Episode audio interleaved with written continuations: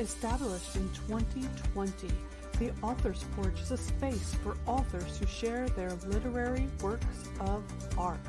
Founded by C.J. Ives Lopez, The Author's Porch puts authors first and becomes a premier destination for all at every level in their careers. When you join The Author's Porch, we want you to think of us as a beacon of light, bringing you home to a porch where your family is waiting to usher you into your greatness. From live cast to podcasts, blog posts, and most recently, the magazine. The Author's Porch brings promotional services and advice to authors to get their writing published. Whatever the issue, the Author's Porch connects writers with the service desired to create their dreams into reality.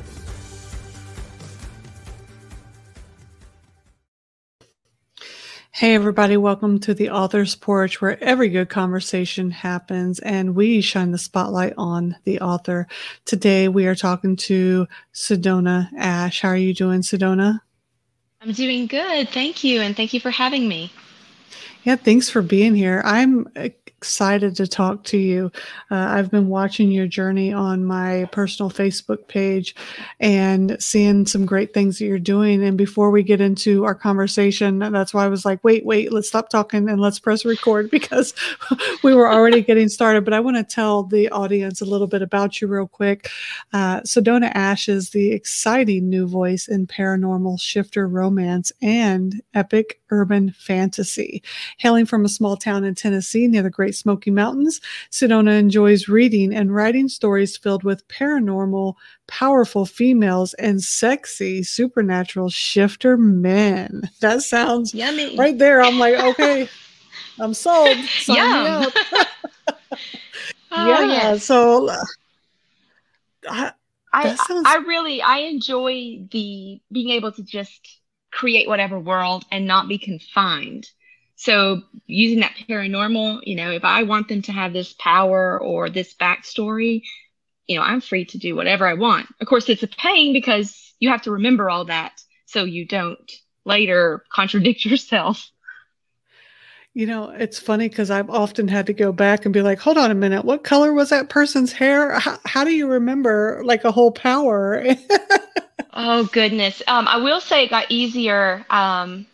I had a lady sit down, and sometimes they call them like a series Bible. There's several different words that they use. And I just have had too much going on. And I was wasting a lot of time trying to flip between the books within a series to find somebody's eye color or a name that I may have given a side character that I hadn't expected to show back up. And she sat down and wrote this out, maybe spreadsheets with each character, their physical traits, and any detailed conversation points that I might need, and their powers. And so that has made such a difference. It was almost like a map for my books, and I can just reference it. It was absolutely worth it. That is genius. Hey, if you guys are out there listening, that is a little nugget right there that you need to understand and you need to have. If you're writing a series with all kinds of little bits and bobs in it, you need to have that little series Bible, series map, whatever it is. That's super cool. Like, my eyes are bulging. Thank God we're not on live right now. People be like, why are your eyes bulging out of your head, CJ? When I first saw that this person offered it, this assistant offered it, I thought, I have a good memory. I won't need that. And then I started writing the second book in the series, and I was shocked at how many little things would actually matter, because, you know, the readers are invested in these stories. This is a world you're creating for them to disappear into, and it's jarring if, you know, some of them get a little deep and then they're like, wait a minute, that's not right. So it was worth it. And I mean, you can find somebody. Just I pay her about $100 per book. My books are about 50,000 words, so it wasn't a bank breaking investment in my books. Yeah. Huh. That's very interesting. I had never heard that. I mean, I haven't written a series yet. I haven't written anything deep in like you've been writing. And you are like a writing guru. And before we came on and started recording, you told me, what time did you go to sleep from writing? I went to sleep at 4 a.m. I am so tired, so I'm just going to apologize to the listeners now if I stumble over some words. I haven't slept properly in a week. The night before, I went to bed at 3 to take a nap for 2 hours to get back up at 5 and start again. And it was just, September was a crazy month. There was some health issues with family members. We had to do several traveling things. And it was just like every day I would be like, I'm going to write. And there'd be 100 things that needed my attention. So I kind of just had to start spending my nights finishing this last book. Wow. And which book is this? Which number is this? This is Unexpected Heat, and it's the third book in my Dragon Goddess series, which is the first, my very first book was the first book in that series, Unexpected Shift. So this actually completed the series. So when it goes live, I'll have my first completed series. I'm pretty excited about that. Yay. But it's my 5th published book. Okay. Wow. And is this the genre you've always written in, or is this like a new genre for you? I have actually, this is the only genre that I have written in so far. I love to read in multiple genres. In fact, my favorite is probably cozy mystery. And I like the psychological thrillers is my second favorite. So I somehow ended up in fantasy and paranormal, but I really, really enjoy that. I do plan next year to release a cozy mystery series, and I even have the covers and everything ready. I just want to sit down because those, you really want to catch readers with those plots when there's a mystery. Yeah. Yeah. You have to, oh man, those are hard. You have to I wouldn't say plot those out because I'm not a plotter, but you have to really pay attention to make sure you don't have holes in certain things, because when people read a mystery, man, they get really into it. I don't know if they get into it as much. Yeah. I'm wondering if they get into it as much as I think they get into it way more than any of the other genres. So you read in multiple genres and you write in fantasy, but so do you think that the fantasy genre picked you, or was it something that you had an interest in and you went after it and you learned about it, or was it something that just spoke to you? I think for me, I loved, I'm a mom. I have 3 kids. I also have some health issues like fibromyalgia and Hashimoto, some things that do make me very tired.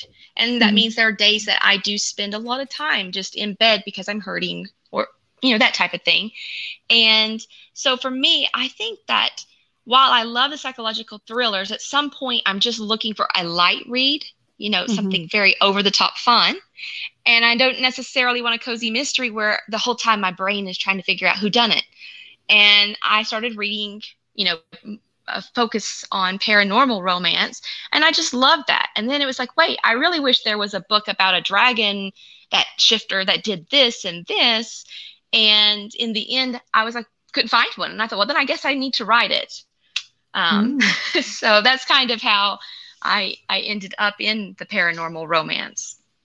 Yeah, take the bull by the horns. If you can't find it, make it. Exactly. I actually started the first book back in 2013 on a whim. And have you heard of Wattpad? Yeah. It's like a website where you post in serial. So you post one chapter at a time. And I posted a few chapters up there. This was just for fun. And then I forgot about it. And I logged into Wattpad at probably about summer of 2020, last year, and it had 185,000 reads. And a bunch of people how dare you not finish the story? And one person's even like, I'm going to come for you if you don't finish it. And I was like, whoa. Oh, when you were a kid, what type of books did you read as a child? My favorite was actually, I loved biographies. Really? And I live in a very small town. I grew up in a very small town. And so the library was the big deal. And I think I read almost every book in the library. And as soon as I turned 13, I convinced them to let me be a volunteer. They had me working in the children's section for probably a week before I got moved to the adult section so that I could help file the books, and because they felt like I knew where more things were because I'd spent so much time there. But I loved the biographies. I loved history. That's one of my, you know, I'm just very passionate about history. And from there, once I'd read all the biographies, I started reading historical fiction. And, you know, you'd run across an element in a historical fiction, whether it was, you know, a mystery, like a Sherlock Holmes kind of thing. And it was like, ooh, I like this trope, or I like this, you know, this idea. And then I would kind of go off down the rabbit trail after those books, or I'd read something that had introduced an element of fantasy. And it was like, well, that, I didn't think I'd like that, but I do. So I've kind of read almost everything I could get my hands on.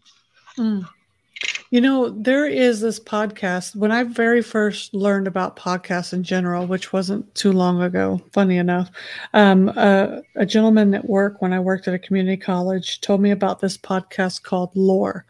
And I started listening to it, and it is about weird history, like this history that you wouldn't even think was real. But it's real history. But when you listen to it, you would think that it's fantasy. So really, I haven't saved, but I've never actually got around to listening to an episode yet. So now I'm intrigued. Yes, because when they tell you about it, it's real things that have happened in history, but it is so outlandish that you would think it is fantasy. And now that you're saying you love history and you write fantasy, I'm like, that is the type of stuff that can inspire fantasy writers. It's for sure. For sure. I have a little notebook. It just kind of clicked in my head. I love that. Oh, yeah. I love that, too. And I've written down I'll see some newspaper articles or, you know, or the ideas. Somebody around me will say, oh, my goodness, could you imagine if that would have happened? And I'm like, oh, hey. So my notes on my little notes app and my notebooks, I have a notebook everywhere. Like every seat in the house has a notebook either under it or beside it. I don't know how I'm ever going to find them. You know what? I think this is my theory about stories and characters. I think they find you when they're meant to. Like all of a sudden, and it's funny because I wrote about 2 paragraphs of a story in 2019 off of a conversation I had with my daughter. I tucked it away and I thought, I'm never going to write anything about that, but I needed to get it out of my head because it wasn't even a genre that I wrote. It was just kind of a thought that I had. I tucked it away. And then I got to talking to this graphic designer, and I was like, hey, I've wrote something like that before. And we got to talking, and now we're actually creating something out of it 3 years later. It came to you when it was supposed to. And I think that's how stories are meant to come about for the most part. That's just my theory. Yes, I agree. I think you have to have that spark and excitement. Because I have several ideas for books, you know, the basic, again, I am a pantser, but I have a basic, you know, what I think is going to happen at the beginning, middle, and end. And so I know I could sit down and write the book, but some of them, you know, are just going to come easier because at that moment, the characters just seem more alive in your head. And, you know, it can make you wonder a little bit about your own sanity when they seem to be very real. That was the thing that no one warned me. Like if somebody says, what is the one thing that you wish you'd been warned or you was unexpected, was characters doing whatever they want. And you being shocked because I you know, I've had characters do things that I didn't know was coming until basically I wrote it. And then I just sat there and just stared at the screen like, well, why did you do that for? Or, you know, how dare you? That was not the plan. And it's like chasing ducks or rounding up cats or herding toddlers. I don't know. And I'm like, you know, I'll be put out. I have put my laptop down and before and been like, see, I just can't even do this with you guys. And I try to tell my husband this, and he just stares at me like, you know, oh, your voices are back. You know, they're not. That's a joke. Yeah. But, and it's just like they're very, very real. And I'll read sometimes about these people that do these really heavy developmental, you know, edits. And it's scary to me because I'm thinking, I don't think I can make my characters do things. They kind of do what they want. We can, you know, I can work around and change some dialogue and things like that, but my characters have a life of their own, and it's shocking. Yeah. Before I started talking to authors, I used to have to, my standard phrase was, my characters tell me what needs to happen in the story, but they don't audibly speak to me. Like, I had to put that disclaimer in there before I started talking to authors. But now I talk to authors, I don't have to say that because we understand each other when we say that. Yes, as soon as you say it, it's like, yep, that's, you're in a good part of the story when that's happening. Because again, just like you said, they're not talking. I don't know until I've typed it. I have a book I wrote, and the concept is, okay, so, the mythology of the phoenix.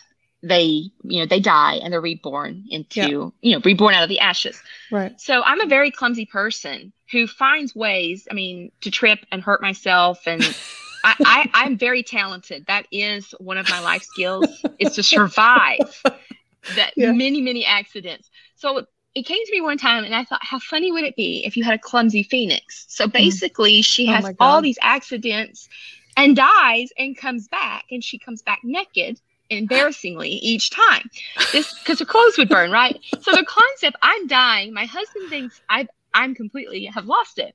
So in this book, I get to this scene, and it's a very serious scene. Like, I set out to write this, it was going to be humorous, but it was going to be kind of like a darkish bully romance, and it ended up being some kind of weird rom-com, and I'm like, okay, let's go with that. So but I got to the point of the book where it was like a real serious talk, and I sat down and I was focused, and I was like, okay, this is how, here's the emotions, here's the people that need to talk, and I was really into it. And they said something in the book that had her mouth dropping open, and she sucked in a bug, right? Because we always say shut your mouth before you catch a fly.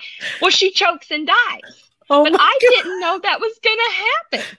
So I was mad because I had to work. I don't love dialogue, and I really worked myself up for that scene. Like, okay, now tonight is the night. I'm hyped up on caffeine. Let's do this. Oh, and she died on me, and I was mad. I was a little bit salty about that.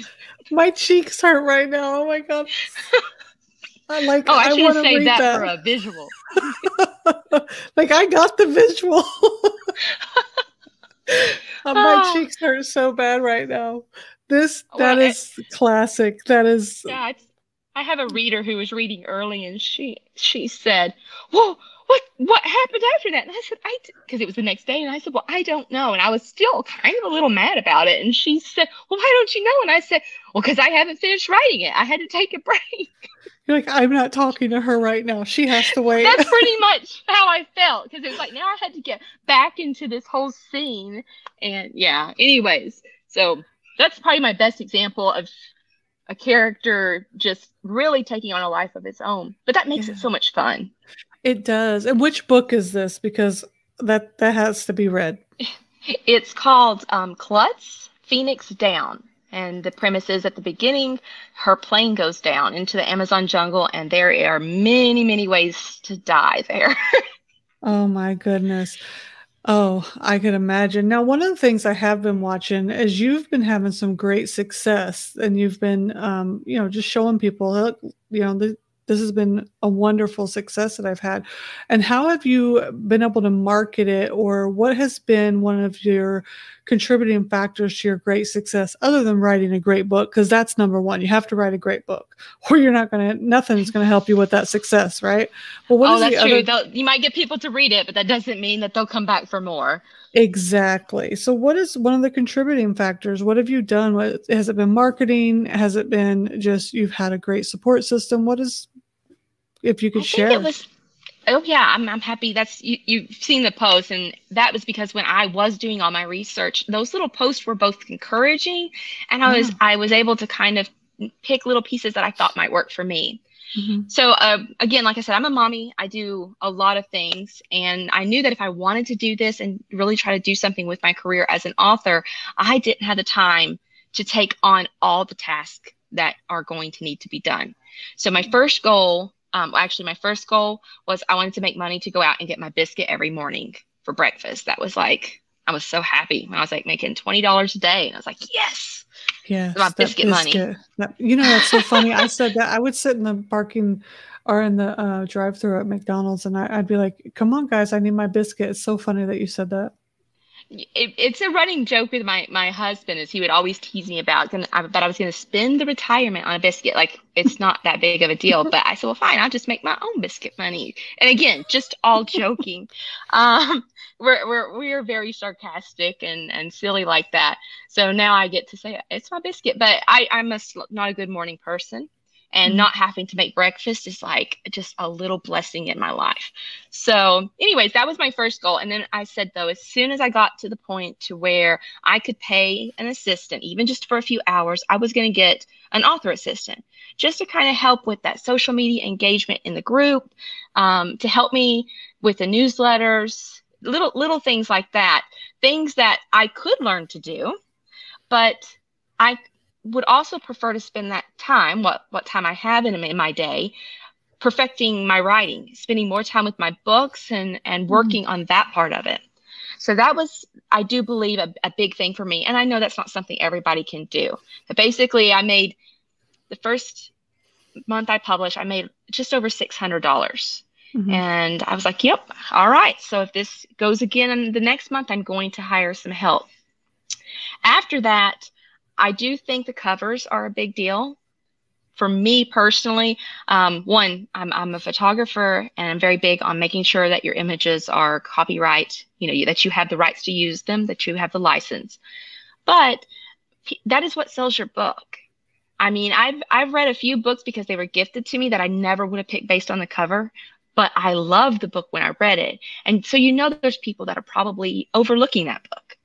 Yep. So my covers are very, very, they fit my genre. Every genre has that look that readers are going for, and it does change too. And I made sure that mine definitely fit so that would hook the reader in. From there, I had my help, and I had, the very nice covers. I worked hard on the book. So I do think there is a big part of that.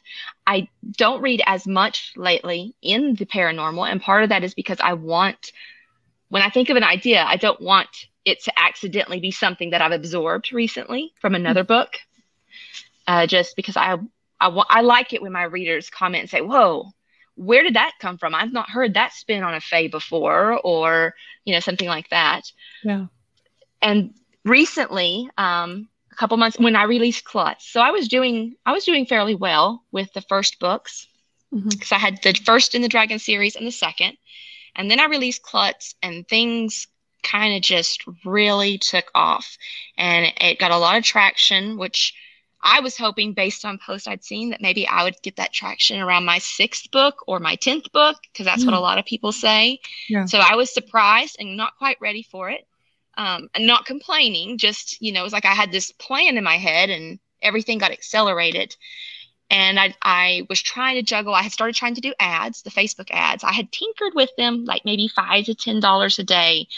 But starting in the middle of June, I really started like, okay, let's get an ad. Let's figure out what works and let's increase it. But I was spending an hour and a half a day on tinkering with these ads. And for some people, that is a smart use of their time. For me, I don't have that much time, and it was really cutting into my writing time. I mean, in an hour and a half, I can write a chapter. So yeah, it's better for me to not spend my time on that. So it took some work. I found a company that actually does ads. It's called Aurora Publishing. Okay. Or Aurora's Author Assistants. And they offer different things. That's not my author assistant that I use. They're called Mer Babes.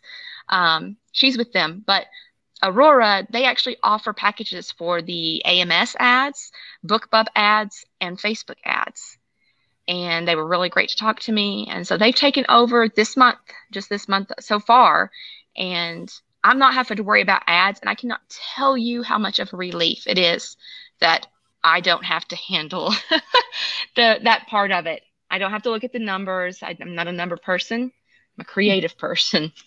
Yeah. So I do think it was a lot to do with just good artwork and a good team. That's good. I'm glad that you had that, because it is hard starting out, and it is challenging trying to learn so many aspects of the author world. And that was one of the reasons why I said, well, I still don't understand all the ads, and I still don't understand all of the marketing, but, you know, I understand talking to people and I understand lifting people up. So I can do that for authors. So here, let me offer this opportunity to give them a spotlight, which is through the podcast and the live cast and blog posts and stuff like that. So, those are the things that I said, okay, well, I can do that at least. Yeah. So for sure, it's good to go with what your strengths are. And I think sometimes we tend to think, or at least I tend to think, well, I can learn to do that. You know, it just, all I need is an hour. And then you keep doing that and adding more and more to your plate, and you're overwhelmed. And it's like, well, why not? You know, at some point you do have to look and say, I know for me, I will never be an ads expert. I can learn, I can scrape by. I didn't do a terrible job. In fact, they told me, wow, for someone who says they don't know anything, you did a pretty good job. Yeah. But I'm not going to do as good as someone who actually does this, that knows the market and knows what trends are going on. Better for me to focus on perfecting myself in my own lane, in the things where, one, I want to, you know, grow as an author and a person, but the things that I enjoy too. Now, you said something really interesting, because I didn't know there were author assistants out there. So that's a good little nugget piece of information as well, that authors can go and kind of look into for their kind of toolbox of information they can have with them, and see if it can fit within their budget, because that is definitely going to help a lot to take some of that little stuff off their plate. And I was scared when I first started looking. I had assumed, you know, you think about it, it's like, oh, I'm going to have to, you know, hire a person. And, you know, when you're making $600 a month, that's kind of scary. It's like, I can't afford it. But what you'll find, there's actually Facebook groups like the Authors Seeking PAs or PA author meet groups, if you search it. And as an author, you can go in there and post, you know, these are the tasks I would like help with. You can even post your budget, and they'll say, okay, we'll send you a message. But, and it does vary. I mean, there's assistants that will charge you upwards of $500 a month, but then there's assistants that will just say, you just want me to do your newsletter. That's $50 a month just to do, you know, and I'll do the graphics, and I'll do this, and I'll do swaps for you. There's some that it's $100 a month, and they will do everything on your list that you want as far as social media and that type of thing. Then there's some that it's, you know, $25 an hour, and you can just pick how many hours you want, and they roll over to the next month if you don't use them. So you could buy 4 hours if you wanted, but then kind of spread it out if you needed to. So it's not quite as unapproachable as, at least as I had originally thought it would be.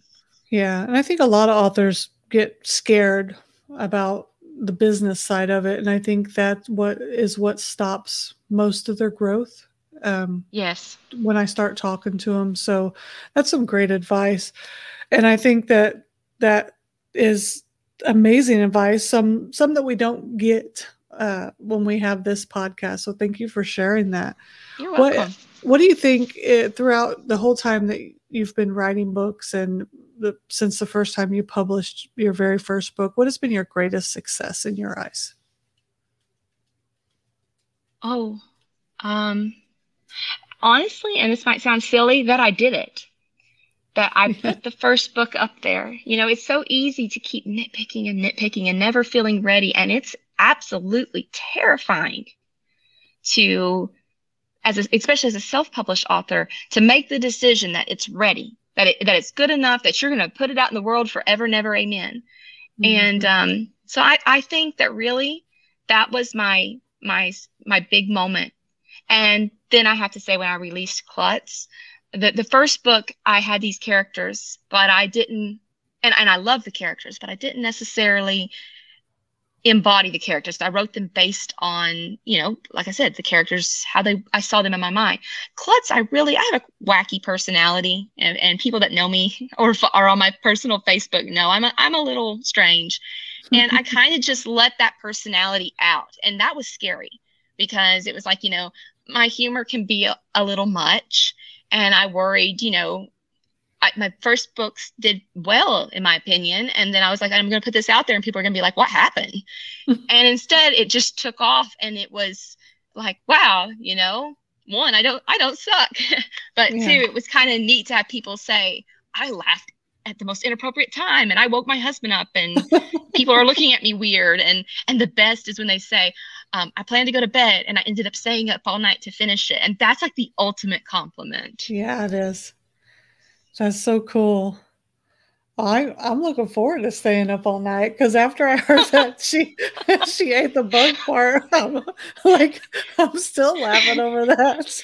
My PA made an ad, like a little graphic with something, a line about the bug, the beetle, and how it died a hero and she died of embarrassment, basically, something along those lines. And I looked at it and I thought, well, nobody's going to get that reference unless they've read the book.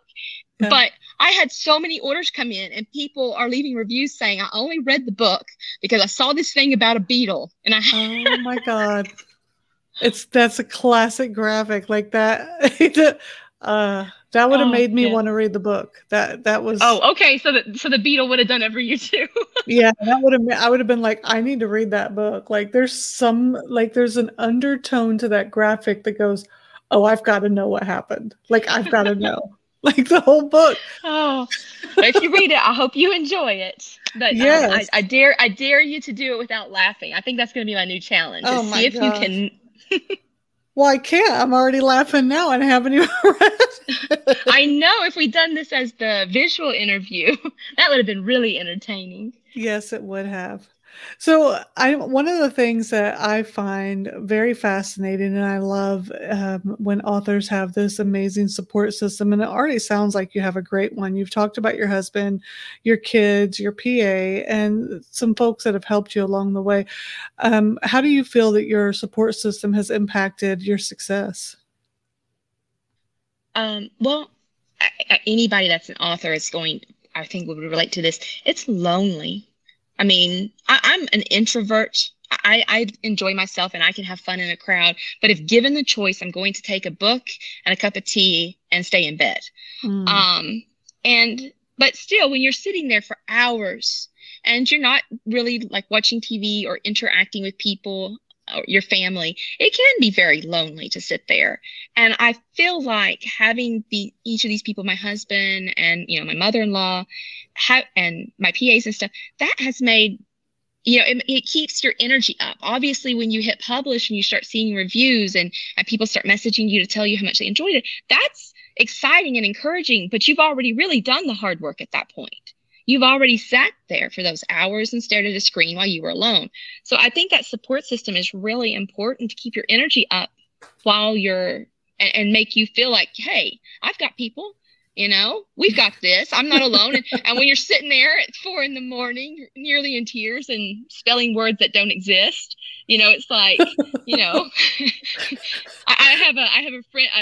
I hired her as an alpha reader, and now she's become like a friend. And she lives on the other side of the world, and it's perfect because when one goes to sleep, the other one wakes up. Yeah. So it's like I got a round the clock cheerleader now. I'm going to quote you. Hey, I've got people. oh yeah, my husband said something about. I said, I need to figure out how to do this. And he said, well, I thought that's what your PA did. And I'm like, that's right. I have people. And I may or may not have strutted around like a peacock and then told my people that I love them. Totally would have done that myself. I think we have very similar personalities. I'm loving it. Where can people find you? You can find me at SedonaAshe.com. That'll take you straight to Amazon. And all my books are there. I have a reading group, which you can search for Sedona Ashe Romance Readers, or you can just go to my Facebook page, which is Sedona Ashe, and it will have the group linked there. Awesome. And what upcoming projects do you have? Actually, tomorrow I will be starting on the second book of Klutz. So she has to continue her many, many deaths. This is going to be fun. Like, I don't know what it is about her, but I want to be BFFs with her already. Oh, that's what, yeah. I have gotten that a few times. It's like, and then I got a lot of people messaging me mad when the book ended, and they're like, I didn't expect that. And I'm like, guess what? I didn't either. So I'm excited. This is going to be a fun project. And going back to sharing numbers, there are over 3,300 pre-orders for that book. And it's only been live for 2 months. And I, you know, my first book, I was like 100 pre-orders. I thought I had made it. I was it. And now it's just like seeing that kind of support is just, it's truly, truly mind boggling. Wow. And daunting, because I have seriously, I'm dealing with like imposter syndrome right now, because it's like, well, now what if I'm not as funny? What if I have to stay up till 4 a.m. to be that funny? This is going to kill me. Your best lines are going to come at 4 a.m. when you don't even know it because you're half asleep. Yes. It's usually at 2, actually. 2 is the magic hour. That's when I'm like in between laughter and tears, and these ideas will come and I write them because at this point I just don't care. And I'm like, I know I'm going to delete it tomorrow, but I'm sitting there and I'm laughing, and it's like, wait, I need somebody to laugh with me. I go on to bed, and the next day they're like, oh, this was great. We're going to, you know, don't take that out. So I'll just, you know, kind of clean the scene up and that type of thing. So yes, most of the scenes that people have raved over truly were at 2 a.m. when, you know, I guess that's the magic hour where the insanity hits. The magic hour is before the witching hour. I'm going to remember that. So when I wake up at 2, I'm going to stay up till 3 and then close my eyes tightly at 3 when the witching hour is, when all the people writing those horror stories wake up at 3. I'm going to remember that. So, okay. So that is the line of insanity. I didn't know that. I'll be sure to stop at 3. There you go. There you go. We've all learned something tonight. So before we head out for the evening and for the podcast, what do you have any last words, something that maybe we didn't cover that you want to cover for your fans and for any of the guests that may be listening to the podcast? Stop thinking about it. Stop worrying about, are you good enough? Is it good enough? Go sit down, go put your butt in the chair, glue it if you have to, and start writing. Your first book, I heard this so many times, and it's so true. Your first book's not going to be the best one. But I mean, you do your best, you work really hard at it, but you need to get to that next project, because every word you write is just getting you closer and closer and pushing you towards your goals. Mm. Yes. I had to stay silent after that for a minute because I want to take a gavel and just put like court adjourned after that. Because that mic drop. Yeah, mic drop, court adjourned, all the above, because that's so true. Sedona, thank you for so much for being on the podcast today, because those were some wonderful words, some huge nuggets that you dropped on every author or some aspiring authors that could possibly read. What are they reading? They're not. They're listening to the podcast. I really appreciate it. And I had a great time. Like, I seriously was belly laughing, and I love belly laughing. So I can't wait to read your book, to discover some more of your work, to see all your beautiful animals on your page and all the other wonderful things that you're going to be doing. And I hope to see you again sometime soon.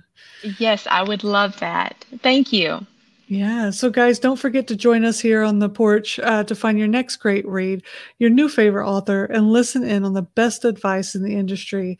We also have issue number 2 of the Author's Porch magazine coming up on Amazon October the 5th.